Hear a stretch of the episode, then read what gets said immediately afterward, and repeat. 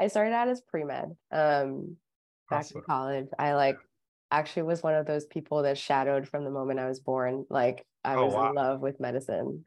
It was I don't even know like what I can't remember what it was that actually like prompted me to want to be in hospital and like working with doctors all day. But I started wow. when I was probably in like middle school. Wow. Yeah. Um, I think I saw my first beating heart when I was like early teen. wow. I would yeah, was, I feel like it's very strange, just like combo of interests that I've had in my life. Yeah, but yeah. here we are. Have you enjoyed listening to the IncrediPaul podcast? Are you looking for a way to support it? Or maybe you just want some swag? Check out the IncrediPaul store today. We have shirts, hoodies, sweatshirts, hats, stickers, and so much more. Go to incredipaul.org, I N C R E D I Paul.org, and click on the store link. Or go to link in my socials bio and click on the IncrediPaul shop. Looking forward to seeing your IncrediPaul look. I'm really excited about this episode of IncrediPaul. I have a really special guest that I know you're to love. Stream on YouTube, just search I am IncrediPaul or IncrediPaul, Incredible Paul podcast. It'll come up. And wherever you are listening to this, whether it's on Spotify, on Apple Music, Google Play, Amazon Music, make sure you wait you you rate and review the podcast because I want to make sure that I'm adding the value to you that you are trying to see. If there's any guests you're looking for or any topics you want me to hit on, definitely let me know because I want to make sure I can help you and ourselves become the most incredible versions. Keep being incredible. Turn this up, turn this up. Your professional development is one of the keys to your career success. When you combine your desire to grow with actionable steps, your journey to success becomes an incredible reality. Welcome to the Incredipaul Podcast. And now, sharing his expertise, experience, and excellence with the world, here's your host, Paul Faranbi. Hi, I'm Paul Faranbi, and welcome to the IncrediPaul Podcast, where we learn how to become the best versions of ourselves by learning from each other. Today, I'm super excited to have Dr. Chrissy on the podcast today. She is a founder and CEO of Reflecting Equity. Can you share a little bit more about that, about yourself as a whole? Yes. Um, first of all, thank you for having me. So good to be here. Um, I know we've talked so much in the past, but it's so good to see you for the like yeah. first time virtually. Yeah. Um, yeah. Um, so yeah, uh, I have a company that uh, does equity and inclusion consulting. Um, and as you mentioned, we're called Reflecting Equity. Hmm. Um, and this really spun out of a lot of my PhD work, which awesome. I guess we'll probably talk to talk about a little more.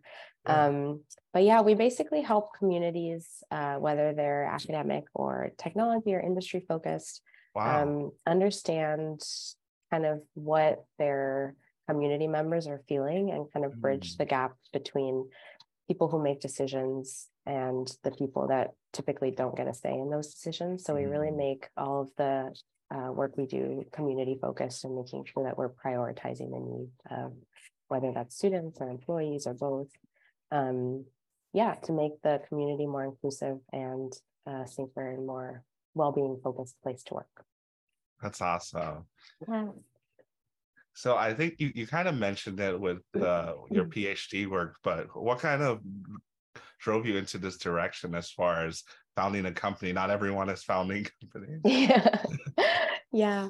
Um, it was actually all kind of, I don't really like the word circumstantial, but it kind of was like the next thing that felt natural. Mm-hmm. Um, yeah. So I so I got my PhD in chemistry, um, and half of my dissertation is in physical chemistry, and like what I kind of started my PhD in. Mm-hmm. Um, and then along the way, I realized that there was a lot of aspects of the program, and just like my identity in science that felt like I was not really fitting into the culture of the program, and like a couple of things with my mentor like didn't go well, and so I was kind of left feeling like this was not the experience that I envisioned myself having for for kind of like being so in love with the science. I was like, I'm not mm-hmm. actually feeling this very much. Oh, um, and so in that route, I found a way to start working with one of the grad student committees that was in the department to assess our mm-hmm. own department culture and climate. And then that kind of spun off into an initiative that really helped like refocus the priorities of students and the concerns of students into a way to change the program and make it better for everyone. Um, and along the along the same lines, like in doing that work, we found new avenues for communicating across the kind of like traditional power dynamics in academia. So there were we found some ways to make sure that we could communicate the needs of students to faculty and like make that doorway open so that it didn't feel like we were always like fighting to be heard or like mm. demanding things from the faculty, but it was more like a collaborative process to um, prioritize student wellness. Um, and so like I, I ended up switching groups and doing that work in grad school. Um, and then by the time I graduated, which was in 2020, uh, everything was remote and I oh, was, oh, yeah. So I was like, I don't know what I'm going to do next. I ended up taking a staff role. Uh, actually, originally I was looking for postdocs, but the interviews I had like didn't go anywhere because they were I basically interviewed like a week before everything shut down. Oh man, no. Uh, I know. Yeah. So I ended up not taking any of those postdocs because the money just like dried up or whatever you want to call it. Oh. Um, and then I ended up taking a staff job at Berkeley, also in the chemistry department. But it ended up not being what I really wanted.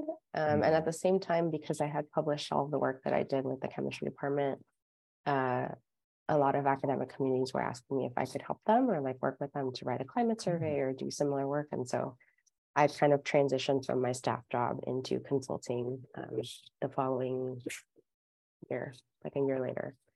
Um, and so, yeah, so I had a side hustle for a while and tried it yeah. out and saw how it went. And now I'm full time. That's amazing. So, yeah. It's very so exciting. It's kind of like long-winded but um no that's yeah. that's perfect. Just yeah. like how it all came together. Mm. so i'm curious as far as what was that transition like from it being the side hustle and being as part of the staff to going into full-time? Yeah. That's such a good question. Um i think the biggest there's like a couple of like perks and then i think some things have been really challenging. Um, mm-hmm. um, the biggest perk for me was having a little bit more control over like how i can execute work with people that i want to work with. Are you wondering what's next? Has everything you tried failed? Or maybe you just feel stuck? Then coaching might be right for you. The coaching relationship is a relationship totally centered on you if you're tired of running on the hamster wheel of life and want to start to see results, reach out to IncrediPaul for help. So what are you waiting for?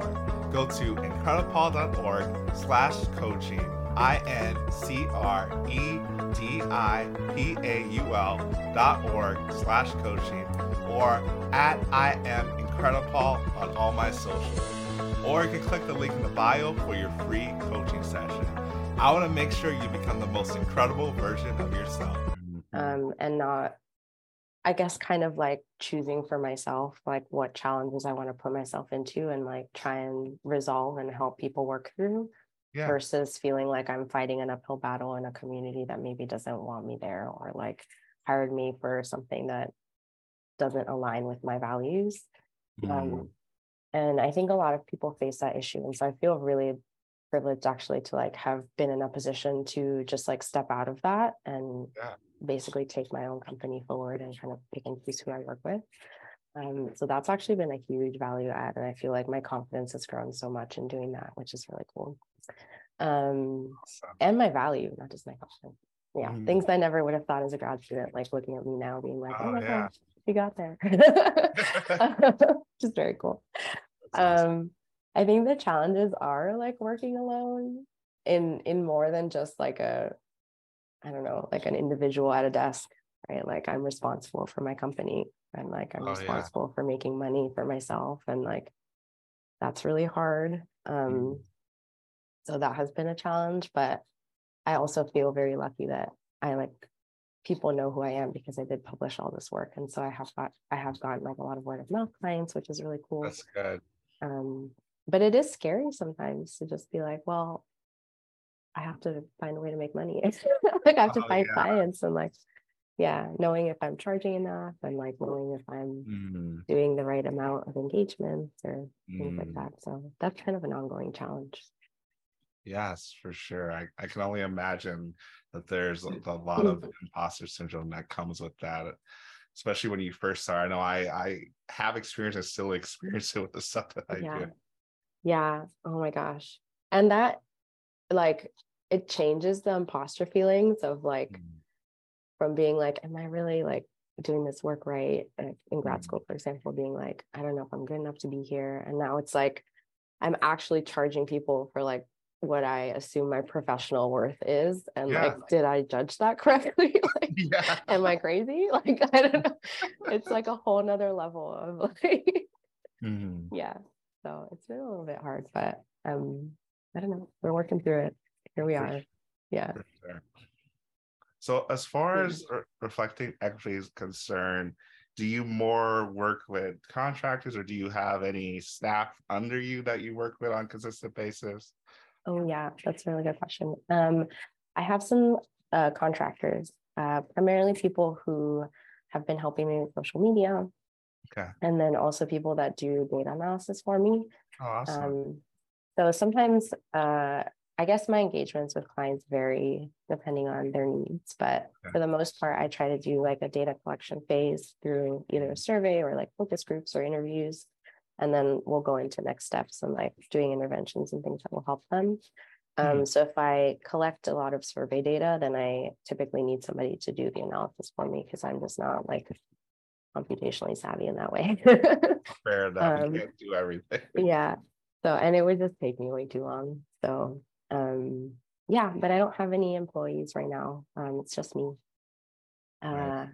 Yeah, and then I have people like other consultants that I'll partner with on projects sometimes. Nice. And then we'll kind of just like who subcontracts who and like how that mm-hmm. professional relationship ends up working logistically. But it's really nice to have a community of people that are doing similar work that can like supplement each other's strengths um, that are not necessarily in the same company. It's really cool. That's awesome. Yeah. So I'm I'm sure you've worked with a lot of different people and companies and probably putting you on the spot a little. So I'll give you some time if you need it. As far if there's any companies or individuals mm-hmm. that you worked with as far as a lot of the work that you do in the DEI space, as far as mm-hmm. if there's any like aha transformational stories that kind of stuck out to you with some of the people mm-hmm. you worked with. That's a really good question. I guess my initial answer yeah, I guess I have two parts of the answer. Um, so initially, the first thing that comes to mind is like I I feel like the more I do this work, especially with more different communities, mm-hmm. there's like patterns that come up that I'm like, oh, I keep getting asked this question, or like, oh, I keep seeing mm. this pattern emerge from the data, or like something like that, and then it kind of prompts me to be like, should I be offering something specific about communication, for example, that's something that comes up a mm. lot. Like, how do we communicate across power dynamics in a way that can like diffuse tension and be helpful for everybody involved? Yeah.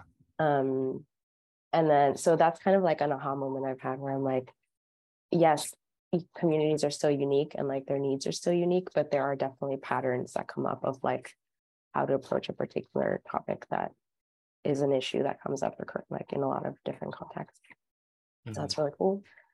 Um, I guess I can't name clients, but the one, yeah, my original like project that kind of got me started on this was in Berkeley chemistry. So like all the work that I published on that was kind of a game changer for, I guess, me knowing that I can have an impact in communities and then also knowing that there's so much to be said about like kind of persisting in your efforts to improve equity and inclusion yeah. Um, because at that time, like everything I was doing, I knew it was helpful just because people were like, oh, thank you for doing this and stuff. But I never mm. actually saw the impact until like my third year doing that work.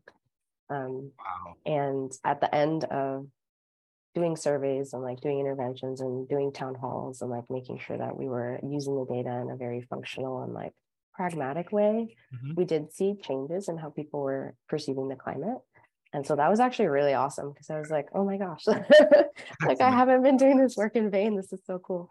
That's good. Um, and I've only had my company for two years, so I haven't had that same kind of like long term trajectory with any given client since then. Um, but my goal is to have like a series of long term climate uh, clients that I can work on kind of climate and culture stuff with and, and really like help them measure an improvement in how their people feel. Awesome. That's yeah. amazing. Yeah, so, thank you. I, I love that. that. That's super cool. Yeah. So, do you primarily work with people in STEM, or is it across the board? Um, so far, the majority have been in STEM. Um, the majority have also been in academia, but I have okay. started working with small like tech startups. Oh. Um, which is actually really fascinating because I feel like their ability to integrate new ways of like building structure in the company is just very different from academia. And so it's cool to like help them in that process. Yeah. Really, yeah, nothing I ever thought I would have an in-depth understanding of, cool. Um, and then I've actually started helping um, people in the arts uh, kind of like define their community values and their community norms for a company. And I've done this for some tech companies also, but nice. um, like kind of starting from the ground up and being like, how are we planning on bringing people on board and like having them interact with each other and how are we holding our values forward and like making sure we're communicating them from the beginning of hiring people, mm-hmm. um, which is something I've always thought about, but never got the chance to like put into practice until very recently. So that's been cool. Um, and the more I like work with people, the more I'm like, yes, I have a, an understanding of STEM and like I speak the language, but yeah, some of the issues that we have in equity in space, like in making spaces equitable and inclusive, are the same everywhere. Mm. So it doesn't take like a particular science skill set to kind of like work with that community, if yeah. that makes sense. Mm-hmm. Um, so yeah, been cool. yeah. yeah. That's really that's incredible. No, I definitely agree with that. People are people. It's just they do different things and different. There's different technical skills when it all comes down to it. Human nature is pretty similar across the board, even across cultures. Yeah. That's, yeah. That's so I'm curious. I know you kind of mentioned from when you, you're in your PhD and kind of switching the focus of what you were you were doing. Mm-hmm did you always know you were going to pursue a PhD or kind of talk me through your um, educational pathway? Yeah, it's yeah. a really good question. Um, I feel like, I don't know, kind of similar, similar to like my career path. Yeah. Everything was kind of just like, oh, the next thing is happening. Mm-hmm. Um, so I I started out as pre med. Um, back awesome. in college, I like actually was one of those people that shadowed from the moment I was born. Like I oh, was wow. in love with medicine. It was I don't even know like what I can't remember what it was that actually like prompted me to want to be in hospitals and like working with doctors all day. But I started wow. when I was probably in like middle school. Wow. Yeah. Um, I think I saw my first beating heart when I was like early teen. wow. I would yeah, was, I feel like it's very strange, just like combo of interests that I've had in my life. Yeah, but yeah. here we are. Um, yeah, I love the body. I think it's amazing. And like everything that it does for us, it's just like, yeah. Um, so I was pre-med probably until midway through college. Um, and I studied abroad in Scotland for oh, one wow. year, like my junior year of college. Yeah. Um, and that was the first time I actually like I guess fell in love with chemistry. I don't know. That's like really cliche mm-hmm. to say, but um, I took a class that was really small, and like the the people that I took the class with were really welcoming, and it was like very collaborative. And the mm-hmm. professor was awesome, and she um, gave me an opportunity to work in her lab for that like mm-hmm. semester that I was there, and mm-hmm. yeah, it just like it felt like a very different um, community space, I guess, yeah. or like just a different environment than what I had in my home university. Um, and so I was like, oh, actually, chemistry is cool. And like away from the pressure of having to be the top in your class of like mm. a bunch of mm. pre meds, it yeah. was like, which actually was so stressful. Um, wow. So I like stepped away from that and I was like, wow, chemistry is really cool. Um, and so then when I got back from Scotland, uh, I kind of kept working in the lab and then decided that uh, I think the way that I had experienced the medical system that far, even though I was like in love with it, I also felt like I didn't want to be part of it kind of mm. as a mm. career and like thinking about how I'd have to go through training and the mm. burnout that I had heard about and like experienced. Yeah. Um, kind of, yeah, was just, I was like, this is actually probably not for me. Um, mm. So yeah, so I stayed in chemistry and I actually majored in neuro neuroscience because I still I was like the brain oh, is still very cool. That's super. um, yeah, but then I also was like, if I do a PhD, um, I don't really want to depend on like an animal for or an animal model for mm. my data collection. Yeah. Um, which retrospectively, I was like, man, that was a wise choice. Like, but just from like friends I have that have like worked with animals, so like cool. I like took one for future needs at the time. So. Yeah, there you go. you just looked in the future. You already knew. I know. It's so funny. Yeah. yeah. that's that's really that's really cool. It's, yeah, it's funny because my background is actually in chemical engineering. Oh, cool. So I I love chemistry as well. Probably not mm-hmm. as much as you, but I, I, do love chemistry, as opposed to oh. most engineers that hate chemistry. that's fair. And coming in, I actually was I guess you don't really declare pre med, but I was thinking I was thinking pre med mm-hmm. going to med school, mm-hmm. and then I fell in love with research the first year, and I stuck with chemical engineering. Yeah, oh, that's so exciting. Yeah. Cool. Yeah, I love. Yeah, I love that. Was your school also like so intense on the pre med and like the studying with other people? And is it hard? Oh yeah, it, it was. Everyone was super competitive about everything. Yeah. Oh, what did you get? did you get this? Or I did you get I got 96. You got I got 98 or it's like yeah. it's yeah. It's yeah. Yeah. People were always like, I can't study with you because then you'll do better than me.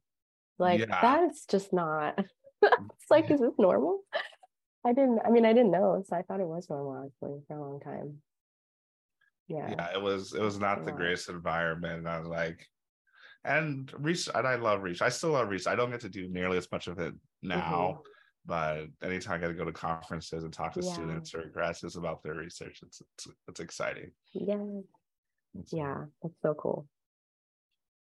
So i'm curious because i know that you have uh, what you do uh, for your job. Are there any other things that you're passionate about outside of your job or chemistry that you do? Um like hobbies or just other yeah hobbies yeah. or yeah anything that, yeah cool uh yes i so i dance um i oh, do wow. various like styles of dance i used to um salsa dance in college wow. um but i've been pole dancing recently actually which is super fun yeah um i hate working out so i've always had to like okay like just going to the gym and like just using the gym like i can't do that mm-hmm. so i've had to pair it with like an activity yeah. Um, so I got into Zumba for a while, but oh, okay. I actually love the community of pole dancing. It's just like the community, the people, the actual activity, and like feeling like I'm getting stronger every day is really cool. Yeah. Um, and then I got really into the the chemistry of wine when I was a grad student. Oh wow! Because so I was a um I was an analytical chemist when I started my PhD, and I have mm. no like wet chemistry skills whatsoever but I did always love organic chemistry, like when I was studying it. Okay. okay. So I feel like when I got into wine, I like started reading books about the compounds in wine and like what gives it its flavor and like tannins and all that. And I was like, oh, this is like my the thing that I loved about organic chemistry that's not actually like making things. Um, mm-hmm. kind of like came out and learning about wine. So that's a hobby that I have. And I feel like being in California is actually great for displaying like wine. Oh yeah. There's a lot of wine country. Yeah. yeah. So yeah, I love I love wine. It's really great. that's that's awesome. Uh, yeah. I know absolutely nothing about pole dancing. It looks really cool. I feel like I'm way too big and not flexible enough for it. You, but, yeah, you gain all those skills as you okay. go. Yeah. okay. I was gonna say. So, what is something about pole dancing that you think most people don't know, or something you learned when you started mm. doing it? I mean, I feel like there's a lot of um I guess like a lot of things that I don't think would come to people's first minds when they mm. hear about pole dancing. Um, I think a lot of people just associate it with like adult performance and stripping mm. and sex work, but there's such a big part of the whole community that's just really about like body acceptance and body positivity uh, and like sex positivity and yeah. just like being who you are and nobody really cares. Like mm. I hmm. remember for the first probably like two months that I pole danced, every time I would go to a class, like I would meet people and start like forming relationships and nobody yeah. like for like probably actually more than two months, for probably like six months, mm. nobody asked me what I did for work. And I was like, oh, this wow. is so nice. like because I feel like there's some spaces in science, especially where oh. you're expected to just enter and have your elevator pitch like ready. Mm-hmm. Um, and it was just very freeing to like be like, I'm just a person, and like my value isn't based on my work at all. And like that's actually mm. really nice and very freeing, especially from having been a grad student where like it's oh. the complete opposite. Yeah. Yeah so it's really nice and then apart from that like the people are just so welcoming and amazing and like everybody's just really like into what's good for your body and what feels good not just like some standard you have to reach or like some goal mm. it's more mm. about just like what feels good right now and like i'm also not flexible that was really great being like oh you're teaching this move where like i need to have a split but like i can't do that so i'm going to do something else and that's cool okay well, that's good. That sounds yeah. very empowering. Yeah, it has been really empowering. That's awesome. Yeah. I love that. I learned something yeah. new today because I did not know that. Yes. How awesome. Happy to have shared that knowledge. yeah. Thank you. And then I'm, I'm wondering, I feel like I kind of know the answer to this, to this a little bit, but what does your typical day or week look like? I'm, I'm thinking it's not that typical, but like yeah. Yeah. Um, I guess probably the majority of the time I am just working on my computer. Mm-hmm. Um, so I I have a dog, so my typical day when I'm home is like I'll walk my dog. Um, my partner and I take turns, so I'll either do the morning walk or the afternoon walk. Mm-hmm. Um, and then around that, I'll be answering emails. Um, mm-hmm. I've actually been very intentional that starting this year about making my meeting times kind of only like in the middle of the day so that I can accommodate mm-hmm. Eastern and Pacific time, Eastern mm-hmm. time and mm-hmm. Pacific time. Mm-hmm. Um, and so that gives me of like two hours in the morning to do emails and like concentration work. Mm-hmm. And then end my like intense work day with meetings and stuff around three or four. Um, mm. And so yeah because i feel like longer than that i'm just not productive and mm. i like really enjoy having time especially if it's sunny out like i enjoy oh yeah time on a walk or something like that so i've tried to be yeah more intentional about just like knowing when my brain is optimally functioning oh yeah um, which is hard because i feel like mm. that was also not a skill i got in grad school it's just like work all the time yeah it was like all work um, yeah, and then sometimes I will travel a lot for clients. Um, so I had a couple trips earlier this year, and then I'm going uh, also on a client trip next week. So I'll just be traveling the whole time. In which case, my days are like go to the airport and do emails, and then get up at a really nice hotel and like spend the day with people. Um, so that's always really fun too, like forming those connections that are not just virtual. Mm, yes, definitely. Yeah. So that that that made me think of something as far as like things not being virtual mm-hmm. now. Uh, I don't know as far as the clients you work with are are more people more receptive to being in person, and mm. when did you mm. start to see more of that? Yeah, that's a really good question.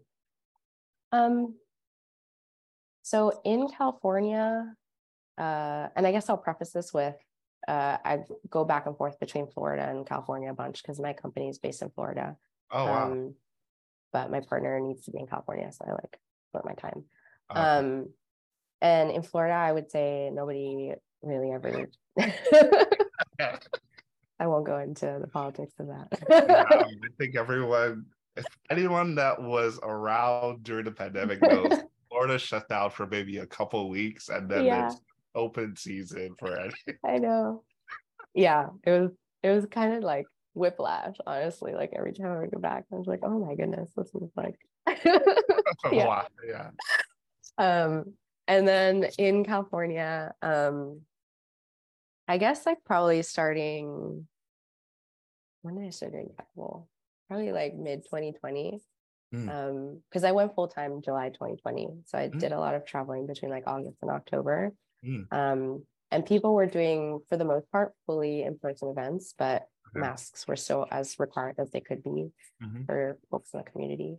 Um, and it was definitely strange. Like the first time I like traveled and I was like, okay, I'm used to flying because I would go to my mom's house in Florida a lot. But then like mm-hmm. going to a hotel and being like, where's my like where do I put my mask on? Like what's the oh, policy? Like how do yeah. like how do I navigate this? So like mm-hmm. yeah, flying out for a client was like very just like logistically weird.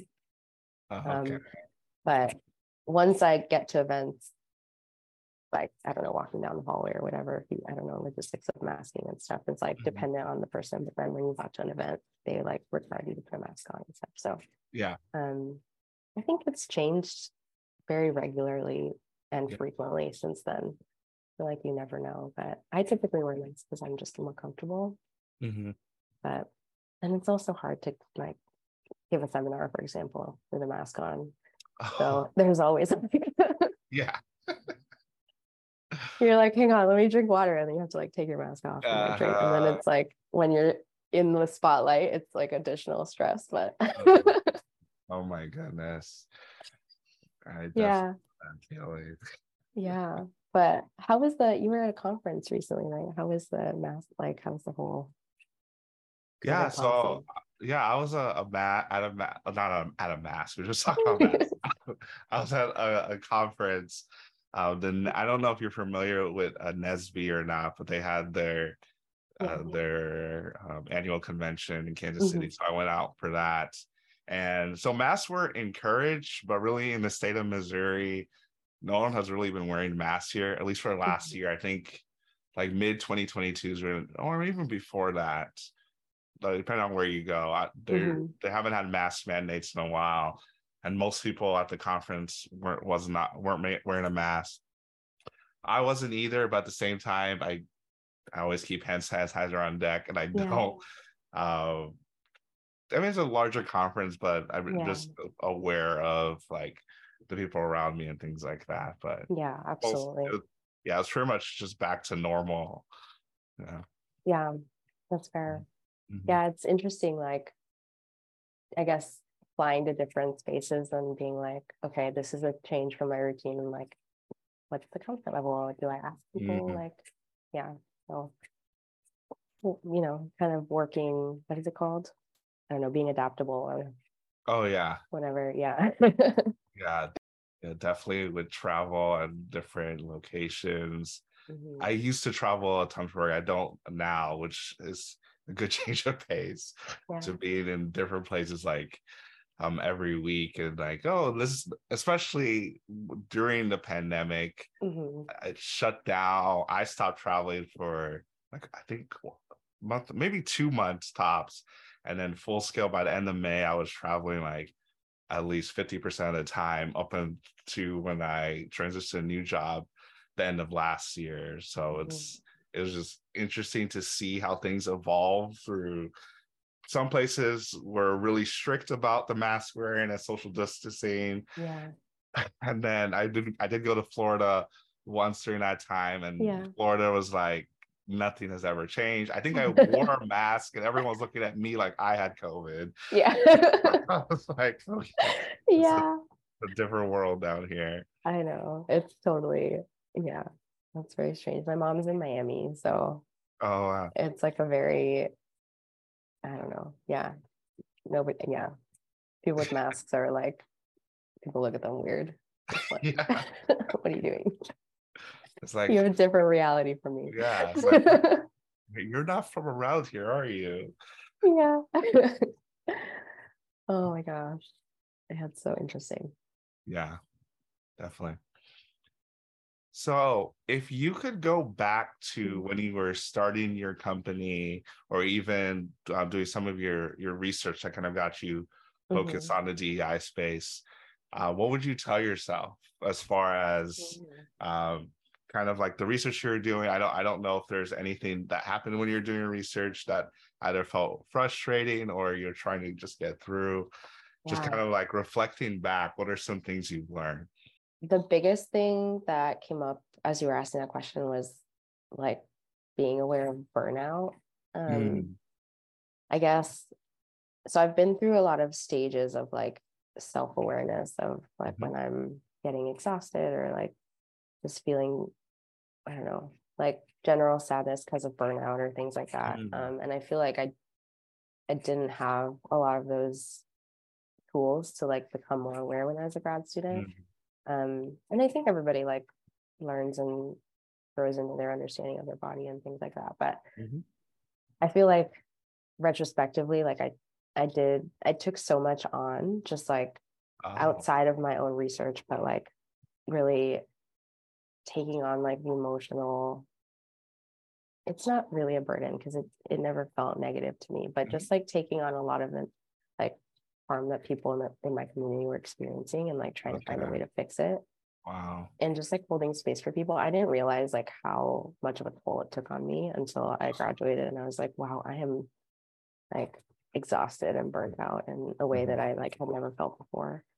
Um and then it happened. It didn't happen again, but when I quit my job and went full time with Reflecting Equity, I spent an entire month traveling for clients Oh, and wow. in when I was planning it, I was like, oh my gosh, I'm so excited. Like mm-hmm. I'm gonna go to all these new places and meet all these mm-hmm. new people and like be in community spaces that I love.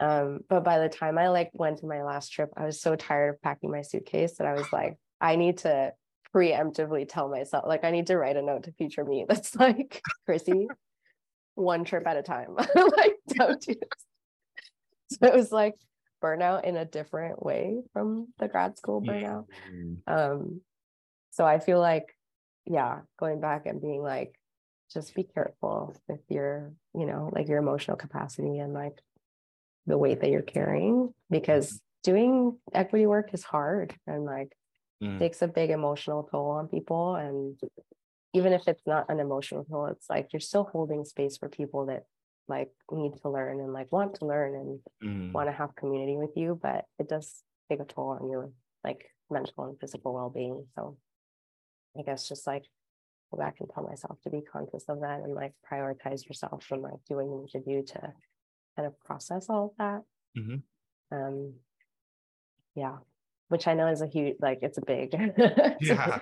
a big lesson i've learned but yeah and i don't think i would have been you know sometimes people give you advice and you're like, whatever. Like, I don't need that. this. That's fine. And you're like, oh, they were right. Yeah, just kidding.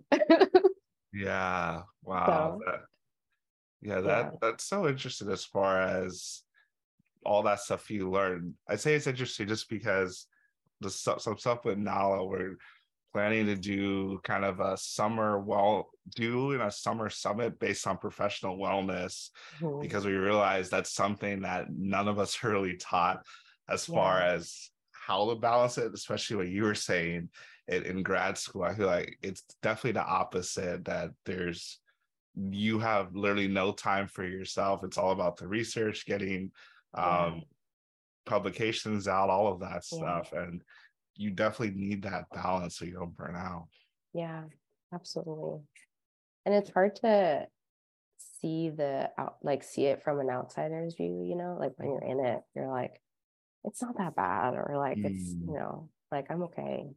But it's always mm-hmm. good to like really stop and be like, okay, how am I feeling? Like, what do I need? And and it's hard when the norm, like the social norms of grad school are are just like kind of don't listen to yourself and like keep pushing yeah. and being productive. And so it's like mm-hmm. very counterintuitive to have that foresight. Yeah, definitely. definitely. Yeah. Yeah. So we're about out of time. It definitely flew by. Yes. But is there anything I haven't asked you about or you haven't talked about that you, you want to talk about? Ooh.